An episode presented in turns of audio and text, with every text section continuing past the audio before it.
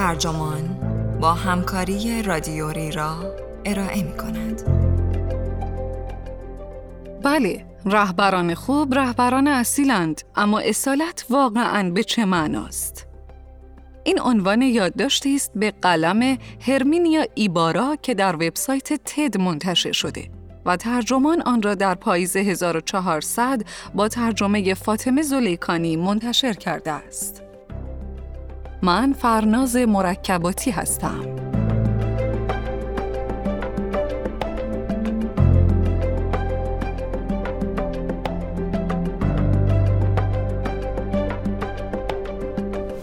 خیلی ها دلیل موفقیت مدیران برجسته را اصالتشان می دانند. آنها به این دلیل موفقند که خودشان هستند. با این حال این تأکید روی خود واقعی گاهی می تواند از یک مدیر موجودی متکبر و یک دنده بسازد که تصور می کند همه باید خودشان را شبیه او کنند. هرمینیا ایبارا استاد رفتار سازمانی مدرسه کسب و کار لندن از مرز باری که بین اصالت و انعطاف پذیری سخن می‌گوید. از اینکه چطور یک رهبر اصیل هم می‌تواند خودش باشد و هم رفتارش را با کارکنانش هماهنگ سازد.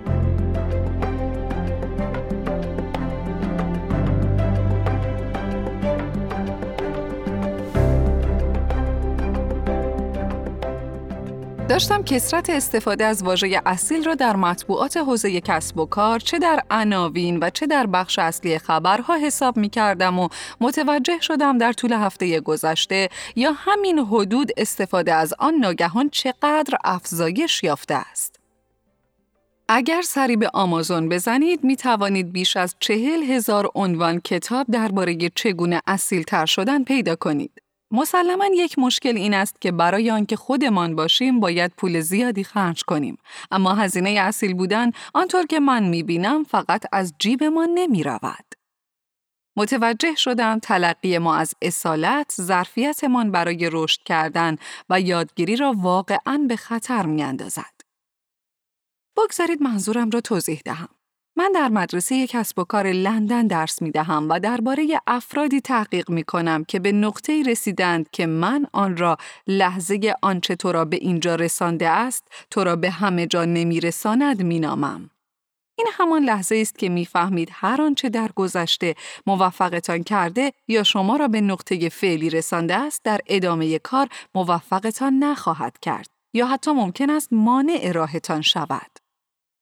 برای مثال بیایید فرض کنیم می توانید با تلاش های شخصی خودتان به بهترین نتایج دست یابید و در انجام این کار معرکه اید. اما این بار باید با تلاش جمعی به بهترین نتایج برسید. یا فرض کنیم تحلیلگر بینظیری هستید که ارتقا گرفته است. اما حالا استعداد حرفه‌ایتان مانع می شود به آسانی با افرادی ارتباط برقرار کنید که همان آموزش های حرفه‌ای شما را ندیدند. دشواری این نقاط گذار در این نیست که یادگیری مهارت‌های جدید دشوار است، بلکه دشواری کار آنجاست که مهارت‌های قدیمی هسته مرکزی تعریف ما از خودمان و هویتمان شدند. نتیجه که نچسبیدن به آنها به ما این احساس را می دهد که اصیل نیستیم. بنابراین به آنها می چسبیم و گیر می افتیم. بگذارید مثالی بزنم. آنا یکی از افرادی که در جریان پژوهش هم با او صحبت کردم مدیرعامل یک شرکت حمل و نقل نچندان بزرگ بود. او را از جای دیگری به این شرکت آورده بودند تا اوضاع شرکت را متحول کند که البته این کار را هم کرد. نتایج فوقالعاده بود و شرکت دوباره به سوداوری رسید. او آیدی های شرکت را افزایش داده بود و شرکت روندهای کاریش را بازبینی کرد و تغییر داد. اما او و رئیس هیئت مدیره هرگز حرف یکدیگر را نمیفهمیدند. این وضعیت در جلسات هیئت مدیره به چشم می آمد، جایی که این دو با یکدیگر مشاجره می کردند. رئیس از آنها می‌خواست در ارتباط گرفتن با کارمندان خودمانی باشد و به آنها انگیزه دهد. روش خودش هم همین بود. حالان که آنها نمونه بارز یک مهندس و آدم اعداد و ارقام بود. به او که از احساس درماندگیش حرف می‌زد گوش دادم و گفتم به نظرم می‌رسد آنچه رئیس هیئت مدیره می‌گوید این است که دفعه بعد که جلسه مهمی داری به جای آنکه جلسه را مثل همیشه با اسلایدهای کامپیوتری پیش ببری شاید بد نباشد به این فکر کنی که بخشی از یک داستان شخصی یا حکایتی را تعریف کنی که درباره روش فکر کردنت چیز مهمی به تو یاد داده است. او فقط سرد نگاهم کرد و گفت ما امروزه با خطر هیپنوتیزم شدن از جانب افرادی مواجه هستیم که منطق و عواطفمان را به بازی می‌گیرند. به نظر من این کار فریب است. البته که می توانم یک داستان بگویم، اما اگر آن داستان بیش از حد احساسی باشد، نمی توانم خودم را قانع کنم این کار را انجام دهم. حالا سوال این است، آیا آنا اصیل رفتار می کند؟ خب بله، اما آیا آنا انعطاف پذیر است؟ بله. خب از کجا تفاوت این دو را می‌فهمید و او چه باید بکند؟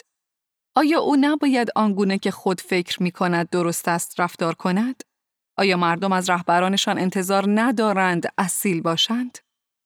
بیایید به برخی از روش های تعریف اصالت نگاهی بیاندازیم و ببینیم این تعاریف می توانند کمکمان کنند به برخی از این سوالات پاسخ دهیم یا نه. متداول ترین تعریف اصالت این است که خودتان باشید. اما این تعریف این سوال را مطرح می کند. کدام خود؟ خود قدیمیتان؟ خود امروزتان یا خود آیندهتان؟ و اگر رو راست بودن با خود قدیمی یا امروزتان مد نظر است، آیا این بدان معناست که اصیل بودن محکومتان می کند همیشه همانی بمانید که بوده اید؟ البته که نه. ما غالبا طبق معیارهای آن خودی که می خواهیم باشیم یا همان خود الهام بخش رفتار می کنیم. وقتی می گوییم وانمود کن تا بتوانی انجامش دهی، از چنین چیزی صحبت می کنیم. اما آنا تمایل ندارد یک داستانگوی انگیزشی باشد. او نمی‌خواهد یکی از آن افرادی باشد که فقط لفظ پردازی می کنند و مطلب چندانی برای ارائه ندارند. دومین روشی که با تکیه بر آن اصالت را تعریف می کنیم صادق بودن یا سینسیر است. یعنی گفتن آنچه قصد دارید و قصد کردن آنچه می گویید. واژه صادق واقعا ریشه جالبی دارد. این واژه از دو ریشه لاتین سینه به معنای بدون و کرا به معنای موم میآید که در کنار هم به معنای بدون موم است. این واژه از روم باستان میآید جایی که تاجران مجسمه عادت داشتند عیوب مجسمه هایشان را با موم بپوشانند. تاجران شریفتر و آنها که نمی‌خواستند فریبکاری کنند تابلوی را بیرون مغازه هایشان میگذاشتند که روی آن نوشته بود بدون موم در نظر آنها اعداد صادقند و ارائه هر چیز دیگری در حکم فریفتن است. اما همه ما می‌دانیم که نخستین اصل ارتباط مؤثر مناسب سازی نوع ارتباط با مخاطب است. اگر تازه این کار را شروع کرده باشید یا انجام این کار برایتان راحت نیست، مانند آنها اصرار می کنید که اعداد باید خودشان گویا باشند. سومین تعریف از اصالت رفتار کردن بر مبنای ارزش‌های خودتان است. در نظر آنها ارزش محتوا بیشتر از نحوه ارائه محتوا بود و این موضوع به شدت ملکه ذهنش شده بود. ریشه این امر به آموزش هایی برمیگشت که در مدرسه مهندسی دیده بود. جایی که مطمئنم دانشجویان هیچ واحد درسی درباره هنر خوب داستان گفتن نمیگذرانند. اما وقتی من و او ملاقات کردیم او دیگر مهندس نبود. او حالا مدیرعامل شرکت بود و به مهارت‌های متنوعتری نیاز داشت. آنا نمونه بارز پدیده است که آن را پارادوکس اصالت مینامم. این پارادوکس در موقعیتی پیش می آید که مجبورید بین دو گزینه دست به انتخاب بزنید. خودتان باشید و یا اینکه کاری را انجام دهید که برای مؤثر بودن لازم است. می خواهید پیشرفت کنید و موفق باشید و بیشتر تأثیر بگذارید. اما مثل آنا کمی دلهوره دارید و درباره تغییر دو دل هستید. مجبور خواهید شد ارزشهایتان و صداقتتان را فدا کنید ولی نمی خواهید مانند همه افراد دیگری که پیش از شما آمدند و صداقت کمتری از خود نشان داده یا سیاست بیشتری به خرج دادند چون این کاری بکنید. موقعیت جدید محافظ کارترین و محتاطترین نسخه خود شما را بیدار می کند. این خود نه اصیل است و نه چیزی را که از همه بیشتر می خواهید محقق می کند. اما شما به این خود می چسبید چون از لحاظ اخلاقی احساس می کنید حق دارید اصالت خود را حفظ کنید. پس چگونه از این تنگنا خارج شوید؟ چه باید کرد؟ متوجه شدم که پارادوکس اصالت با تفکر و تعمل حل نمی شود و باید شیوه تفکرمان را عوض کنیم. بگذارید مثال دیگری بزنم. مثالی که از تجربه شخصی خودم می آید. مدتها پیش وقتی شغلم را به عنوان استاد مدرسه کسب و کار شروع کردم، منصفانه بگویم که مدرس افتضاحی بودم و در انتهای لیست رتبه بندی ها قرار داشتم. علاوه بر این در کلاس هم به من خوش نمیگذشت. خیلی ها تلاش کردند کمکم کنند و مدام همان نصایحی را می کردند که همه من وقتی در شرایط سخت قرار داریم میشنویم. فقط خودت باش. اما تا آنجا که من متوجه می شدم مشکل همین بود. من بیش از حد خودم بودم. بیش از حد درونگرا، بیش از حد آکادمیک، بیش از حد نظری، بیش از حد بی تجربه و بیش از حد ترسیده. روزی یکی از همکارانم به دیدنم آمد تا کمکم کند. او گفت وقتی وارد آن اتاق می شوی باید بپذیری آن اتاق صحنه نمایشی است که باید آن را مال خودت کنی. اما الان طوری وارد کلاس می شوی که انگار همه چیز درس دادن محتوایی است که باید ارائه کنی. انگار درس دادن دانش، پژوهش و اندیشه هاست. بگذار بگویم تدریس اصلا هیچ یک از اینها نیست. همه کاری که باید بکنی آن است که فضا را با حضورت مال خودت کنی.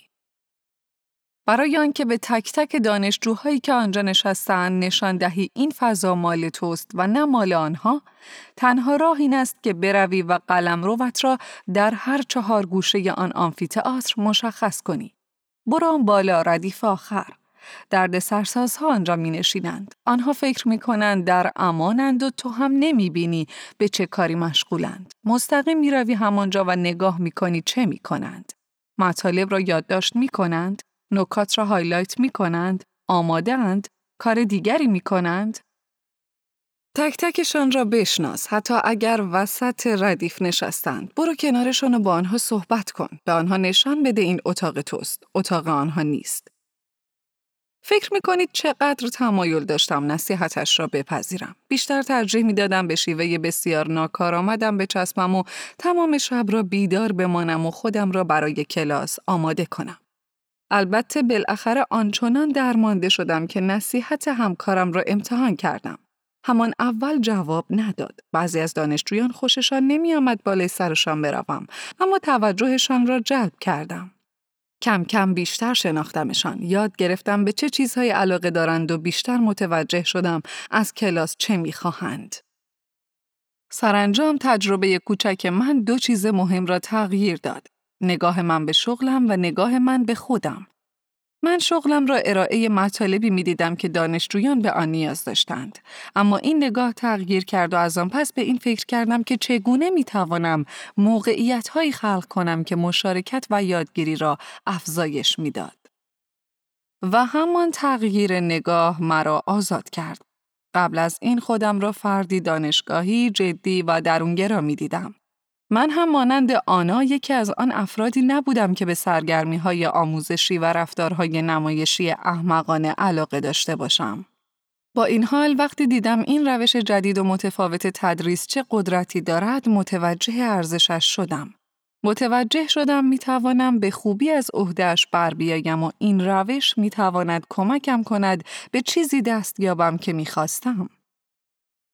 سالها بعد افراد فراوانی را دیدم که برای موفق شدن روی کرده تجربه کن و یاد بگیر را اتخاذ کردند. تلاش کردم به معنای جامعتری از اصالت دست پیدا کنم و مشخص شد واژه اصالت از واژه یونانی اوتنتئوس می آید که در اصل بدین معنا بود. آنچه با دستانتان انجام می دهید. معنای این واژه از آنجا رسید به خالق بودن، عملی کردن اختیار و سرانجام خلق کردن خود. این همان معنایی است که روانشناسان انسانگرای علاقمند به مفهوم خودشکوفایی به آن تکیه می کردند. آنها اصالت را یک ویژگی نمی‌دیدند که یا از آن برخوردارید یا نداریدش، بلکه آن را نتیجه فرایند خود شدن می‌دیدند. فرایند یادگیری مادام العمر درباره خودتان. به خاطر داشته باشید یادگیری یعنی انجام کاری که چندان هم آسان نیست چون هنوز نمی‌دانید چگونه انجامش دهید. یادگیری می تواند به این معنا باشد که وقتی یک آدم دانشگاهی درونگرا هستید سیاست مداران قلم رویتان را مشخص کنید.